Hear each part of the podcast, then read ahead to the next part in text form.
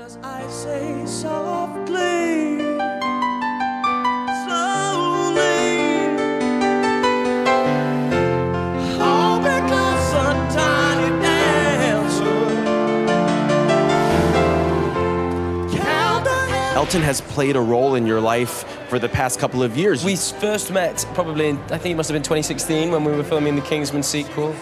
You kind of fall in love with him quite quickly, and not just because he's one of the greatest musical geniuses of all time, because he's a, a, truly extraordinary person.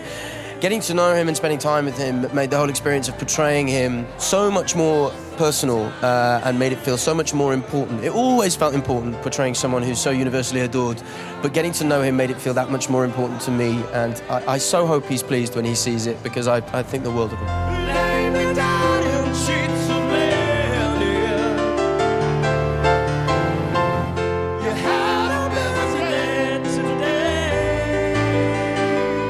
Feel like, okay, I've got this, I've got Elton, Sir Elton John dialed, or was there some hesitation moving into that role? No, I mean, I uh, like a lot of actors from a theatre background. You know, I have an interesting relationship with, um, with you know, situations that should make you feel terrified. I, I am terrified. You're in the middle of this incredible Farewell Yellow Brick Road tour, which is three and a half years long. And then we have the Rocketman film coming out in May, talking about your entire life with Taron Egerton playing you.